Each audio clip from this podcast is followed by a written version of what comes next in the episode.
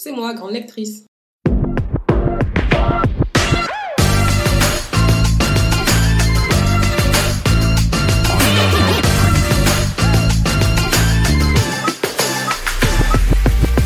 Hello les amis, bienvenue sur le podcast Grande Lectrice, le premier podcast sur la littérature noire. Je suis super contente de vous retrouver aujourd'hui pour une nouvelle chronique. J'ai l'impression que ça fait hyper longtemps que j'ai pas parlé dans ce micro, donc euh, je suis un peu perdue, j'essaie de reprendre mes habitudes. Et en plus, j'arrive en retard par rapport à la rentrée littéraire, mais que voulez-vous, il me fallait quand même le temps de terminer ces livres afin de vous livrer mon avis. C'est généralement ce que j'aime faire, je lis les livres avant de vous les recommander, et pas euh, l'inverse, comme je vois souvent euh, passer sur les réseaux sociaux. Avant de commencer, j'aimerais qu'on aborde un point ultra important tous ensemble. J'ai vu passer un post Instagram, alors il y a quelques euh, mois de ça maintenant, je pense que c'était début septembre, de Hello, qui disait qu'en gros, euh, elle avait cessé de mettre des notes à ses romans, et en fait, euh, si vous allez voir son compte Instagram, elle vous explique très bien pourquoi elle a refusé de faire ça. Et pendant, et j'étais totalement d'accord avec elle, hein, sur tous les arguments qu'elle a donnés, j'étais d'accord. Mais pendant qu'elle était en train de dire ça, j'ai fait un peu le chemin inverse. Je n'ai jamais mis de notes à mes romans, pas de 5 étoiles, pas de sur 5, sur 10, ni machin, ni trucs. Tout simplement pourquoi? Parce que j'étais, j'ai fait L, donc euh, littéraire, je pense que ça a changé de nom entre temps, mais du coup j'étais en littéraire. Et ensuite j'ai fait, euh, j'ai eu une euh, licence de lettres également, lettres et sciences humaines. Et donc, le cheminement que j'avais, en gros, c'est que un livre est toujours perfectible. Avant que j'entre en L, j'ai toujours lu, hein, mais avant que j'entre en L, quand mes années collège et tout, j'avais tendance à accepter un livre tel qu'il était. L'auteur me l'a donné, donc je l'accepte tel qu'il est, c'est son œuvre, son bébé, etc., etc. Et il n'y a pas d'autre chose à redire. Ensuite, quand j'ai commencé à apprendre un peu les figures de style, les machins, les trucs, les tournures de phrases, le ton, le rythme, etc., je me suis dit, ben, il y a toujours un truc à améliorer, en fait, dans le livre. Tu peux avoir le meilleur chef-d'œuvre au monde, il y aura toujours, toujours un livre, euh, un truc à, améliorer, tout simplement parce que un livre, par essence, est perfectible. Et c'est pas une mauvaise chose, hein, ça veut pas dire que vous êtes de mauvais écrivains ou quoi que ce soit. Mais euh, voilà, moi je sais que j'ai, en tout cas, j'ai pas la capacité d'écrire un livre. Franchement, kudo à ceux qui le font, c'est génial, c'est merveilleux, vous faites un taf de ouf. Et du coup, par là, je me dis, bah, je vais pas euh, mettre de notes, mais par contre, je vais vous dire un peu ce que j'en ai pensé, qu'est-ce que j'en ai pas pensé, etc., etc. Et je vous donne mon avis avec un point de vue euh, qui est très subjectif, mais aussi qui est parfois un peu plus neutre si on s'en réfère à la euh, stylistique. Néanmoins, j'ai l'impression que, et je vous le dis parce que on m'a souvent fait des, commentaires, j'ai l'impression que quand il n'y a pas de notes, je peux vous donner les points positifs et les points négatifs et les gens bloquent toujours, toujours sur les points négatifs. Alors que si vous regardez un peu ce que je fais sur le blog et sur les chroniques, il y a toujours points négatifs et points positifs. Et ensuite, je vous dis, bon bah, euh, je vous le recommande ou je vous le recommande pas. Les gens bloquent que sur le négatif. Et en fait, il y a des gens qui ont l'impression que je déteste tous les livres que je lis. Ou alors ils vont pas comprendre, ils vont se dire bon bah elle a pas aimé mon livre alors que non, c'est pas ça que je viens de te dire. Je te dis qu'il y a des points positifs et des points négatifs dans ton livre. Voilà, après à toi de faire la part. Si euh, les points qui sont négatifs, ils sont trop importants pour toi et tu penses que le livre va pas matcher avec toi, ou si alors les points positifs sont bien et donc tu veux lire le livre. Euh, ça m'embête un peu. Du coup, je pense que je vais faire exactement le chemin inverse et je vais commencer à noter mes livres. C'est, je trouve, euh, lunaire. voilà, parce qu'encore une fois, je peux pas écrire un livre moi, je, sais que j'ai pas les capacités et j'en ai même pas, euh, j'en ai même pas l'envie, pour être honnête. Mais voilà, juste pour vous dire que je vais commencer euh, graduellement, petit à petit, à incorporer des notes pour que vous puissiez mieux comprendre et avoir l'avis global et se dire bon, ok, il y a un point négatif, mais euh, elle a quand même mis 4 sur 5, donc peut-être ça veut dire qu'elle l'a aimé, plutôt que l'inverse. Surtout, les, parfois les auteurs qui, qui me lisent, ils, ils, bloquent vraiment sur ça. Alors, est-ce que et c'est pas hum, quand je parle des points négatifs, ça veut dire que tu aurais pu améliorer cette partie-là. En gros, ça veut pas dire que tout ton livre c'est euh, ajouté à la poubelle. Enfin voilà. Donc, je voulais qu'on soit clair là-dessus. C'est comme ça qu'on va fonctionner dorénavant. Et euh, voilà. je pense qu'on va commencer tout de suite maintenant. Donc, par rapport à la rentrée littéraire, il y avait énormément de livres qui euh, me faisait envie, mais euh, vie d'adulte, tout ça, j'ai pas pu euh, lire tout ce que je voulais, en tout cas pas encore, mais j'avais quand même envie de vous faire part de certains euh, de livres que j'ai lus et que j'ai ma foi bien aimé. Donc, on va commencer par Mon Petit de Nadège Erika, qui est un roman, alors on va parler que de roman hein, aujourd'hui. Mon Petit de Nadège Erika. Au début de ce roman, on comprend que le personnage principal est dans la galère, mais alors dans une vraie galère de roman, hein, pas une une galère de oh t'es l'élu et puis euh, ça va aller. Non, elle a des vraies galères de vrais gens dans la vraie vie, dans le vrai monde. Elle est pauvre et on comprend en fait au début du livre qu'elle vit un changement de situation qui ne lui plaît pas du tout. Et pour un peu fuir cette nouvelle situation qui est en quelque sorte euh, liée à son appartement, elle va sortir et marcher dans le quartier et au fil des pages nous raconter son histoire. Son histoire qui est plurielle, c'est l'histoire du personnage principal, c'est l'histoire euh, qui est aussi son histoire familiale et c'est aussi l'histoire d'un quartier et de sa population. Du coup, au début, je comprenais pas trop où allait le livre. Ok, t'as des ennuis, mais apparemment c'est même pas sur ça que t'as envie de te concentrer euh, aujourd'hui. Tu nous fais faire une visite guidée de ton quartier. Pourquoi? Elle nous parle de son quartier en fait, qui est un quartier qui se fait euh, gentrifier. Et euh, au début, on se demande pourquoi elle nous raconte ça. C'est quoi le but de me dire que ton quartier il se fait gentrifier? En fait, j'en ai rien à faire, désolé, ça m'intéresse pas. Et euh, l'histoire, elle met un peu de temps à venir, mais on finit de comprendre que en fait, son identité à elle, elle est liée à l'identité pardon de son quartier. Et on arrive finalement au moment fatidique où elle nous fait euh, de très grandes révélations. Et en fait, le roman, le livre, est raconté un peu sous forme, pas de témoignage, je dirais, mais euh, soit comme une autobiographie, et plus vous avancez dans le livre, vous vous dites, ah non, en fait, c'est même pas une autobiographie, c'est une thérapie. Alors, à tel point qu'en fait, je me, suis, je me suis demandé du coup si c'était une histoire vraie, et je pense que c'est une histoire vraie, hein, faut voir, euh, vous tapez son nom sur, euh, sur euh, Google et vous trouverez pas mal d'informations. mais du coup, c'est une histoire que j'ai trouvée vraiment très touchante, et je vous assure, il y a bien une histoire derrière, et elle va nous raconter un peu ben, toutes ces petites tragédies qui sont venues peu à peu teinter sa vie de personnage principal, personnage non fictif. Voilà. Je trouvais que ce livre était très sociologiquement euh, intéressant, même si euh, j'ai eu du mal à embarquer au début car euh, j'étais pas habituée à la plume d'auteur. Alors, pause, voilà. C'était pas une mauvaise plume. Il faut vraiment prendre avec des pincettes. Hein. C'était pas une mauvaise plume, c'était juste une plume à laquelle je n'étais pas habituée et à force de lire, ben ça, ça, il y avait pas d'autre façon de raconter les choses en fait. Voilà. Donc j'ai beaucoup aimé. Euh, j'ai dû avoir un petit moment d'adaptation, mais j'ai beaucoup aimé. Et euh, je recommande, moi, ce livre sur les tabous familiaux, notamment sur les morts précoces. Ça m'a beaucoup touché de lire ça. Et d'une certaine façon, je me suis sentie un peu honorée que l'autrice veuille bien partager euh, tout ça avec nous. Alors au final, on se demande.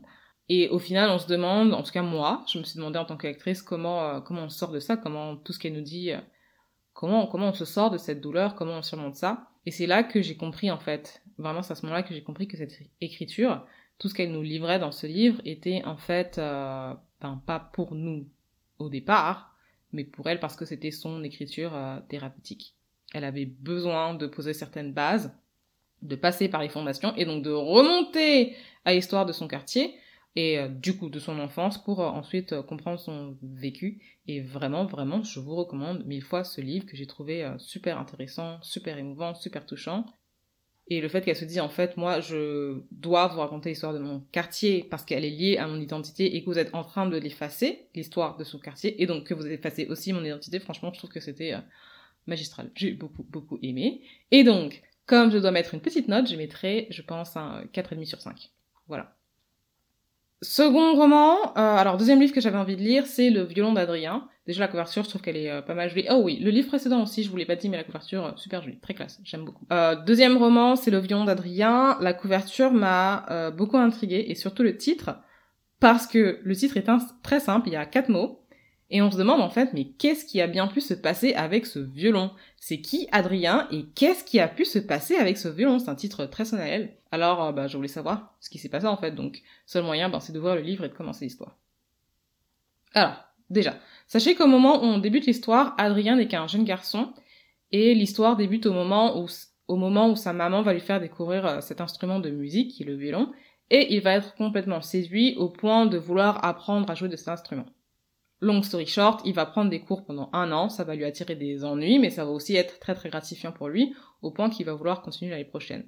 Bémol, son professeur de musique les a prévenus que cette fois-ci, ils ne pourraient pas bénéficier de prêts de violon et qu'il va falloir qu'ils se procurent les violons eux-mêmes. Problème numéro un. À ce moment-là, c'est dans le passé. Alors je sais pas quelles années exactement, mais dans le passé. Et euh, à ce moment-là, il est impossible d'acheter un violon à Haïti, tout simplement parce qu'ils n'en ont pas sur le territoire. Ils n'en vendent pas, il n'y a pas de magasin de musique qui vendent des violons. Et il fallait les faire importer depuis un autre pays, donc généralement, à ce moment-là, c'était euh, les États-Unis. Problème numéro 2, Adrien, qui vit avec sa mère, vient d'une classe sociale assez basse, et euh, donc il a peu de moyens pécuniers, et évidemment faire un violon, faire venir un violon depuis les États-Unis, ça coûte très cher. Alors, comment Adrien va-t-il poursuivre les cours de violon sans violon? C'est ce qu'on va voir dans cette histoire. Le violon d'Adrien, le roman, c'est exactement tout le contre-exemple de quand on veut, on peut. Quand on veut, on peut, c'est une maxime qu'on nous rabâche depuis euh, qu'on est tout petit, à tel point qu'en fait, on a, ça, ça a fini par s'imprimer dans le cerveau et on a fini par y croire. Mais si vous regardez bien, c'est une maxime qui est surtout utilisée à destination des classes populaires pour leur dire que, en gros, s'ils restent pauvres, c'est quand même, quand même, principalement de leur faute, euh, qu'ils n'ont pas assez travaillé, qu'il suffit simplement de s'y mettre, euh, étudier en premier et ensuite travailler. Aussi simple que ça. Donc, c'est très rapidement ce que Adrien va décider de faire, malgré euh, les cloches dissonantes de tout son entourage qui lui dit de laisser tomber, que c'est euh, clairement un objectif inatteignable et étudianti. Sauf que lui, il ne peut pas laisser tomber, ou du moins, il euh, ne veut pas laisser tomber, parce que le violon, encore une fois, fait partie de son identité familiale à lui. Et alors, c'est très particulier, parce que, avant lui, sa mère, elle avait voulu apprendre, mais elle ne pouvait pas, faute de moyens. Et euh, c'est son père à elle, donc le grand-père d'Adrien, qui lui avait transmis le goût du violon. Et aucun d'eux n'avait eu la chance de pratiquer à ce moment-là. Donc ils, ont, ils se sont transmis cet amour de euh, cet instrument sans pouvoir jamais apprendre ni pratiquer. Euh, mais de toute façon, quand on veut, on peut. Alors, en plus de son travail, il est écolier, hein, et il va trouver un travail, et en plus de son travail, il va trouver tous les moyens possibles et inimaginables pour enfin pouvoir mettre la main sur un violon. Et pour retracer le contexte, euh, le gouvernement du pays est instable au possible. Donc ce sont des luttes de pouvoir constantes, une quasi-dictature. On ne sait pas à qui on peut faire confiance. en gros, ça c'est le contexte. Donc quand je vous dis que le petit, il va se mettre dans une situation dangereuse et qu'il est prêt à tout pour avoir son violon, c'est euh, même pas une blague. C'est, je vous le dis sans prendre de pincettes. Et à chaque fois que je me disais bon, il a déjà tout fait, il peut pas tomber plus bas, il peut pas tomber plus bas, il ne peut pas faire pire, il en rajoute une couche. Pour vous montrer vraiment à quel point il, est déterminé. Et même si c'est un personnage de livre et qu'on a envie qu'il obtienne son violon, évidemment, on n'a pas envie qu'il le fasse à n'importe quel prix, puisqu'on est quand même censé être l'adulte dans l'histoire. Donc généralement les euh, livres, on a tendance à être en faveur du personnage principal, et vu que c'est de la fiction, peu importe ce qu'il fait, généralement, pour atteindre son but, on est prêt à l'accepter. Pas ici. J'avais plutôt envie de raisonner et de le caniller, de lui dire ok, je comprends que tu as ce rêve, euh, que tu es ce rêve, ça va aller, on va trouver une solution, mais euh, il va se mettre dans des situations qui sont tellement dangereuses qu'elles en deviennent euh, très facilement traumatiques en fait. Alors du coup, qu'est-ce que j'ai pensé de ce roman? Selon moi, c'est un roman euh, court mais très complet malgré sa petite taille. Et la résolution, alors, ben, est-ce qu'il va pouvoir se procurer ce violon? Sachez une chose, apparemment, quand on veut, on peut, mais quand on veut, on peut, ne fait pas tout et à quel point on le veut. Voilà, je vous ai perdu, je sais. C'est pas grave, faites euh, machine arrière et réécoutez, vous allez, vous allez comprendre. Encore une fois, je me suis demandé s'il n'y avait pas euh, une dimension autobiographique dans ce roman, mais apparemment non. C'est complètement une fiction. Et euh, c'est quelque chose que j'ai beaucoup aimé, c'est la dimension onérique présente dans le livre et les frontières entre la réalité et le rêve. Alors même moi, parfois, j'avais du mal à me repérer euh, qu'est-ce qui est la réalité, qu'est-ce qui est le rêve, qu'est-ce qui se passe euh, dans, le roman, et les frontières sont floues euh, volontairement. Par contre, à la fin, tout est devenu limpide et clair, et surtout la critique du pouvoir qui a été super bien amenée pour moi dans ce roman. Voilà. Du coup, pour la note, je vous mets 5 sur 5, je trouve que c'est une masterclass, et la fin, par contre, si vous devez lire ce livre, lisez-le ne serait-ce que pour la fin, parce qu'elle m'a vraiment pas surprise, mais prise au dépourvu. Et euh, j'avais envie de, me rouler euh, par terre tellement ça me semblait euh, invraisemblable. Mais quand on veut, on peut. par contre, petite note à part, il faut vraiment vraiment mettre des trigger warnings dans les livres. ça devient plus possible en fait. Là, des scènes complètement, c'est pas possible. C'est pas possible. Du coup, on passe au livre suivant, qui est Souviens-toi de ne pas mourir sans avoir aimé. Euh, normalement, je vous mettrai le lien hein, de tous les livres euh, dans la description. Et euh, du coup, cette dernière recommandation est un roman sous forme de roman poétique. Donc, c'est pas de la poésie, mais c'est un roman poétique avec bah, des vers de temps à autre. Et ce roman nous parle d'un homme adulte, Jaromil, qui n'a pas connu son père. Et un jour, il reçoit un colis assez énigmatique. Donc, je vous lis, hein. Un courrier. Long. Des cassettes audio d'un autre temps. Un disque de jazz. Une photo aussi. Et donc Jaromil, notre personnage principal, est bien étonné de recevoir ce colis et contre toute attente, il y a quelque chose qui se brise en lui parce qu'il va enfin pouvoir avoir la réponse de toute une vie dans cette lettre, qui est pourquoi son père l'a abandonné, pourquoi son père ne voulait pas de lui, et parce qu'il se pose finalement cette question, on va avoir un aperçu sur toute sa vie sans son père et comment ça l'a formé en tant qu'homme, comment ça l'a impacté tout au long de sa vie, son manque de stabilité, son recherche effrénée de partenaires multiples, son addiction, le refus de sa paternité, tout, tout, tout, tout, tout. Et c'est des sujets qui sont vraiment abordés dans le roman. Néanmoins, ce que je déplore à l'heure actuelle dans ce roman poétique, c'est l'absence de rythme et parfois de rythme. Alors, nouvelle vague euh, poésie qu'on voit depuis, je sais plus 2010, depuis euh, Rupi Kaur et tout. J'aime beaucoup, hein. Euh, ne vous méprenez pas, j'aime beaucoup. Par contre, pourquoi est-ce qu'on a fait passer les rimes à la trappe? Ça, c'est vraiment quelque chose que je comprends pas. Et je sais que c'est pas facile de faire des rimes, mais je pense que ça apporte quand même quelque chose à l'histoire et et je sais pas, je regrette un peu qu'on ait laissé euh, tomber ça. Donc, pour en revenir à ce que je disais, ce que je déplore, c'est l'absence de rime et de rythme aussi dans la poésie. Donc, c'est un rythme qui est très lisse, très simple et très peu dynamique à base de pauses. Voilà, c'est comme ça qu'on fait euh, maintenant de la poésie, on met des pauses. Donc la pause en poésie, généralement, elle sert pas à rien, elle sert justement à prendre une pause et du coup mettre euh, en en face ce qui vient juste d'être dit pour que vous puissiez prendre le temps d'y réfléchir et de traiter l'information qui vient de vous être donnée. Donc, je vous donne un exemple euh, tiré du livre. Tenir. Rang de père. À savoir. Rock fragile, d'amour. Et c'est très intéressant hein, ce qu'il dit, on comprend les émotions et tout, mais encore une fois, je vous reprends un autre exemple pour que vous puissiez mieux comprendre. Je suis père. En échouant parfois, mais en essayant toujours. D'être à la hauteur. De l'imprescriptible tâche paternelle. Vous voyez ce que je veux dire? C'est de la prose, en fait. Il suffit pas de retourner à la ligne pour en faire de la poésie, et c'est vraiment dommage. Si vous voulez véhiculer une émotion, la poésie c'est parfait pour ça, hein. mais ça demande un peu plus de travail malheureusement que d'ajouter des pauses ou de couper euh, votre phrase euh, en plein milieu quoi. Il n'y a rien de choquant pour moi ou de très pénalisant, mais je trouve que c'est un peu de la poésie pour des personnes qui euh, débuteraient et qui ont peur de s'endormir en fait, voilà. Ou pour les gens qui sont pas habitués. Donc on fait abstraction de beaucoup de choses et ben, notamment du rythme. Après, je tiens quand même à dire que l'histoire est très touchante, mais la forme a parfois bloqué, voire, voire fait soupirer. Pour faire court. Euh, encore une fois, ce roman, et ça c'est très drôle, c'était pas fait exprès, hein, mais ce roman tourne autour de la très importante euh, recherche d'identité, et euh, je vais vous donner mon avis en deux-deux. je vous dirais que j'ai beaucoup aimé le fond, les thèmes abordés comme la musique qui prend une très grande place dans la vie du personnage principal, Jaromil, et donc par extension dans le roman mais j'aurais quand même aimé que ce soit plus poussé dans le livre, surtout que ça parle de musique en fait, donc musique, rythme, ça paraît logique. D'ailleurs, j'en ai pas parlé, mais le livre parle de jazz, et c'est pas pour rien. La façon dont on joue du jazz, euh, en fait, on ajoute généralement la septième de l'accord, et euh, c'est ce qu'on appelle des notes bleues, donc bleu, blues, mélancolie, etc., etc. Je pense que c'est pas un genre que Jaromil, le personnage principal, a choisi lui-même.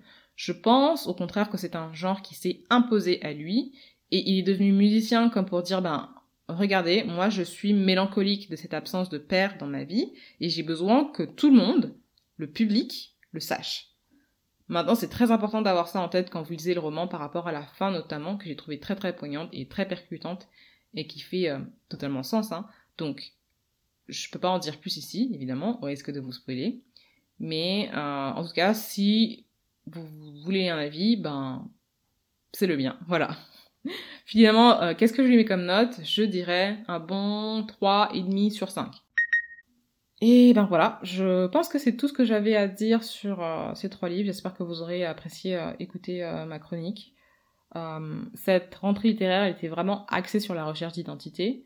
Et je sais pas si c'est fait exprès ou si c'est moi qui ai juste choisi mes livres comme ça, en sachant, en sachant quand même que je suis quand même un, bon public. Je suis un public très facile. Hein. Si l'intrigue me plaît, si la couverture me plaît, ça y est. Voilà. Je cherche pas midi à 14h. Du coup, j'ai bien aimé me plonger dans l'histoire de ces personnages euh, qui sont certes tous différents, qui ont des vécus différents, mais aussi parfois un peu similaires et qui racontent leur expérience, euh, mais qui sont toutes axées sur la recherche d'identité, qui est un thème très important en littérature. Hein.